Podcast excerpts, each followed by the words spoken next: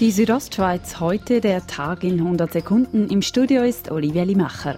Die Bündner Regierung hat sich mit einer weiteren Unternehmung, die in das Bündner Baukartell von 2004 bis 2012 verwickelt war, auf eine Vergleichszahlung geeinigt.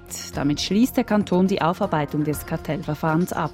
Wir haben wieder grüne Wiese im Verhältnis zu allen äh, Kartellistenunternehmungen und haben wieder eine Situation von gegenseitigem Vertrauen.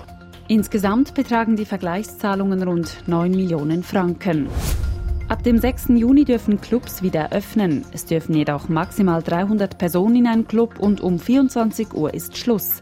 Lou Zara, Betreiber des Lucy Club in Chur, sagt zu diesen Maßnahmen, Partys können eigentlich ab um 12 Uhr erst richtig äh, laufen. Aber Konzerte würden sich schon lohnen bis um 12 Uhr. Aber das Problem sind eben äh, die 300. Und dann sieht es wieder hm, nicht so lässig aus. Pro Person müssen 4 Quadratmeter gewährleistet sein.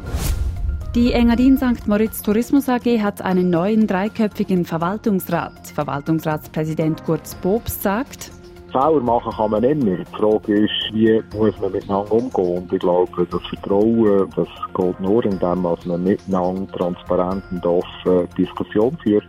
Ein neuer Geschäftsführer werde vorerst nicht gewählt, so Bobst. In der Schweiz ist erstmals ein Kind an den Folgen einer Coronavirus-Infektion gestorben. Das gab das Bundesamt für Gesundheit heute bekannt. Das Kind aus dem Kanton Aargau war ein Säugling und hatte sich im Ausland angesteckt.